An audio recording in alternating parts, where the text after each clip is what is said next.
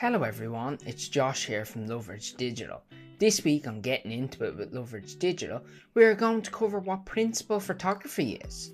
During the creation of any piece of content, it is a best practice to always break down the production steps into number of actionable areas. The exact numbers of steps or areas of a production will vary depending on who you ask. There is generally no wrong answer, but just different ways to approach the production process. Principal photography in production generally is when the majority of shooting takes place. These are scenes that typically involve the lead talent. This is in contrast to the second unit photography or certain VFX shots needing to be completed. Principal photography does not include reshoots or screen tests done in pre production. In the three core stages of video production, principal photography falls into the middle between pre and post production.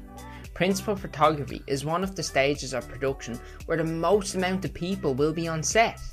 These can include everyone from art coordinators to stunt teams. So you may ask, what are the actual goals of principal photography?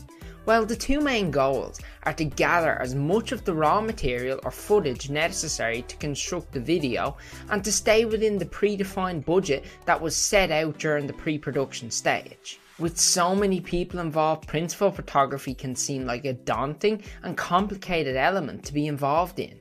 However, as long as you're working with a quality production team, it will be a breeze, and hey, you might even have some fun.